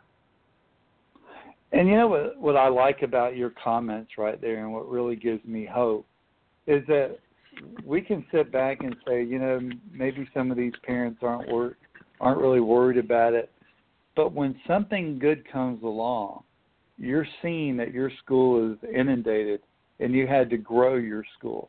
Somebody wants something you're giving out there. And this gentleman who pledged money or person who pledged money, you know, saw that there was value there for our society. And I can tell you, even though they're going to be free scholarships, they're not free. You're going to have accountability there. There's going to be parent involvement there. So this is an opportunity an opportunity, and parents see that opportunity. And I think they, I think a lot of more than than what we realize are starting to wake up and going, wait a minute, we rely on the government. We got to take this the bull by the horns and do better. We're seeing in our little county, we're seeing the left, their numbers are dropping on a alarming rate. I say alarming, a successful rate. Yes, big time, right, Mr. Bennett? And you're seeing yeah. that despite the propaganda, despite the propaganda that we're hearing from the media, our numbers are increasing on our side. It's it's unbelievable. You can just pull it up yourself and look at these numbers and watch what's happening. I bet this is not unusual throughout the whole United States. I think people are finally starting to go, wait a minute, we can do better. There's better out there for us. We want to do better. And and I'm going to tell you something. You're right. The problem is now going to be these school systems are going to be left behind because there's a better alternative out there and they're going to start hollering because I've heard some of it where they're going, well, that's not fair. Now we're taking the cream of the crop out. Sorry, that's the way it goes, and and you're going to find that. do want to take the cream of the crop out. You do. You Yeah. want to you want to cull the herd and get the best and the brightest in the best school, so that we can represent and and our community best. You want the brightest to get the best, so when they come back and they open a business or enter into politics, we've got the best and brightest handling our government. yes, you do Yeah. want to cull the herd. and well, you the want to left think give that's not fair. They think that's not fair. but you got opportunities even for the other people who did not want to go to that accelerated path. You have other I didn't want to go to college right out of school. I wanted to be a welder. I took welding in school. I was a certified welder when I came out of school. I had a path laid before me that I chose to do. Now, let me say this. After working in the heat, after eye burns going on, after your hair's on fire a couple times, you go, hey, college might not be so bad here. And then you start going to night school. yeah. So, yeah. So there's, you know, reality is a is a cruel animal sometimes, but it's beneficial, and it helps us become better at what we need to be. And uh, like I said, living in the car and being a little hungry, pretty good motivator in life, you know. So. Well, you know, I'm, I'm pretty because- positive about. I was just going to say I was positive about the future because we'll probably get to to a point, maybe two more Supreme Court justices. So I think we we America has a bright future ahead. You know. I, I think I, I really do think that when the dust settles and and the score is kept here and we start seeing this country turn back to greatness again and it is let's be honest we see that all the time. That's why the left doesn't want it to happen. But i'm seeing it and i think our young people are seeing it and i think our society is seeing it. We all benefit benefit from a great society that President Trump and his administration is doing, and it's trickling down to local governments like myself, giving me hope to want to get up every day and make our county better too. So, Curtis, I, I completely agree. And your wife, as you you know, serves in our town council in our town, and I know she feels that way. You know, um, it's just a lot of hope out there that I see. You know, and, and I really do see it. So. Oh yeah. I think we from the I, I think we hear from the liberal minority, not the conservative majority, is what we hear from. So Oh, that's that's true because if you watched, I never I have watched it once the, that TV show The View. I watched it once and I just had it hold my cookies down. But Judge Jeanine Pere- Pereiro, um, Judge Jeanine was on there hawking her new book. Matter of fact, she will be on this show on the 31st. Uh, and I actually watched the clip segment that Han- Hannity played, and then I went onto YouTube and pulled it up and watched the whole thing. It, when you when you see something like that, and you know they pack the office the audience with like-minded individuals, you see something like that, you just go, "What are they thinking?" Here she is, a guest. You know, you should be treating her with respect instead of saying, "Oh, Trump said every Mexican is a rapist and a murderer." Uh, no, and let her answer if you're going to make such an accusation. And of course, Whoopi Goldberg just stomps off as if you know that was a real loss there. But uh, this is what we're seeing. We're seeing the minority that's trying to control the conversation, and they're losing. Unfortunately uh, for us, like I said, with the hashtag Walk Away, you know, Right. it's it's it is a huge movement, and people are saying, well, this is not what civil society should be about. We should be sitting down and talking together. Which is why I was surprised And- that New York Democrat sounded so logical. I didn't agree with everything he said, but at least he had a civil conversation. Annie, Right. that show should be called Yes, Our View because they don't let anybody else with a different view express it. So it should be Our View. well, it's it's also called ratings.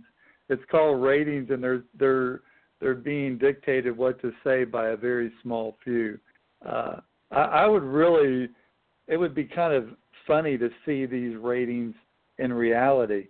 I don't watch The View, I don't do I don't I no pollers ever called me about how I feel.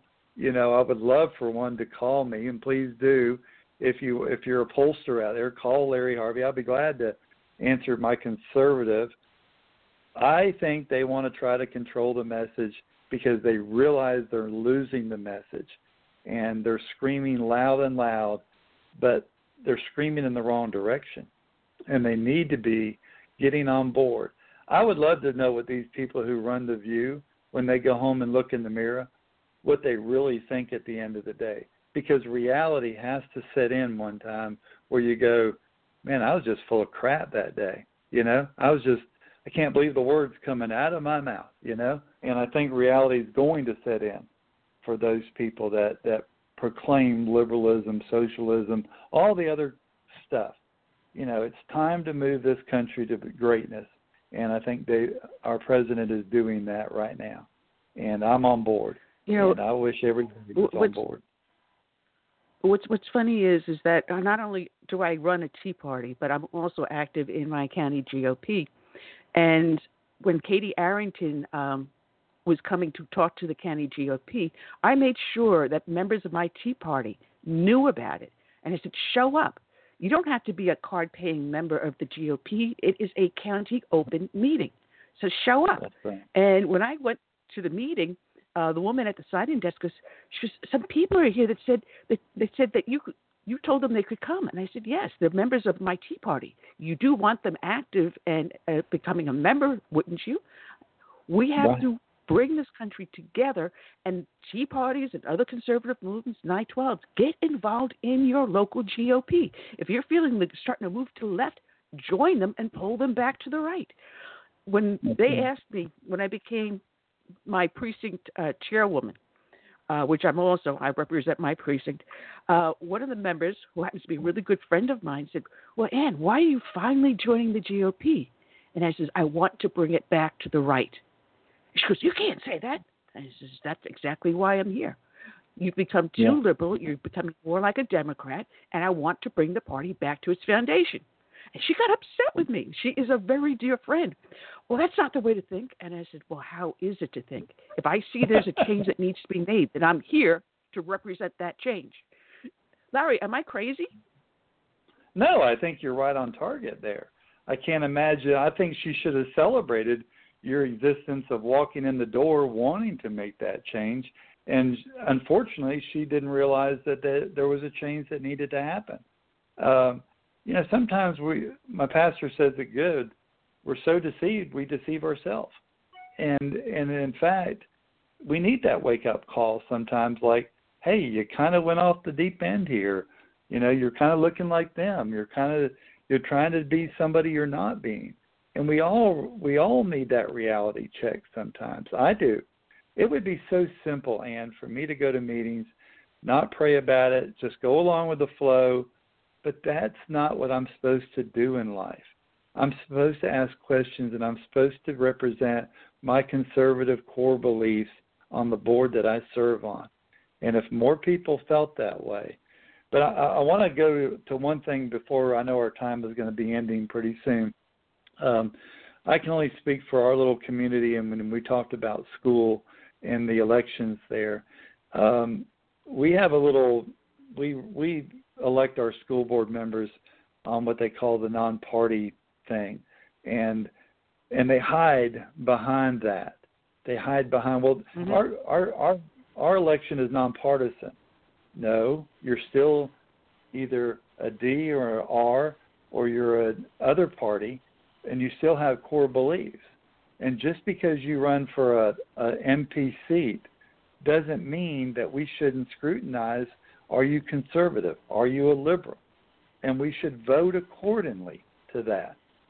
Because those those those their values are getting into that system that aren't my values. And and I applaud that you have people running in your district for those seats because that's important. But the bottom line, whether they're non-party seats or not, what's your core values? Where do you believe at? Because that's going to dictate the the way our future is going to go. So I didn't well, mean we're to go down to our last. We're down to our last four minutes, Larry. Uh, I have a link to your uh, District 4 page uh, up on the show page so people can contact you and learn more about you by going there. want to thank you for joining us. want to remind the listeners we'll be back here on Tuesday. Uh, Kenneth Timmerman has a great book out. It's a fictional book about ISIS in Iraq. Uh, and Austin Petersen was going to be with us. Uh, and next Friday, we're going to have a real slugfest with a moderate Muslim, Soraya Deason, going up against our Christian uh, Egyptian uh, running the Straight Way Ministries, Usama Dakdok. Uh, so that's going to be a very interesting Christianity versus uh, Islam, or what they call moderate Islam.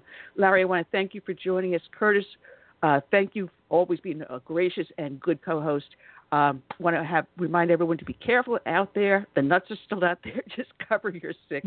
oh, uh, yeah. leave you with our closing song, uh, "When the Roll is Called Up Yonder," and I'll say good night and God bless. Thank you, Ann. Good night. All right. Thanks, Larry. Thank you, sir.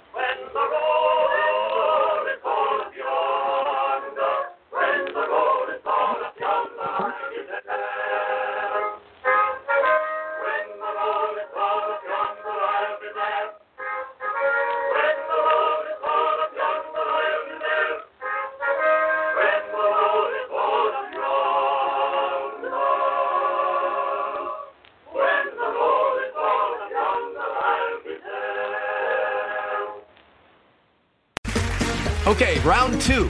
Name something that's not boring. A laundry? Ooh, a book club. Computer solitaire, huh? Ah, oh, sorry, we were looking for Chumba Casino. That's right. ChumbaCasino.com has over 100 casino style games. Join today and play for free for your chance to redeem some serious prizes.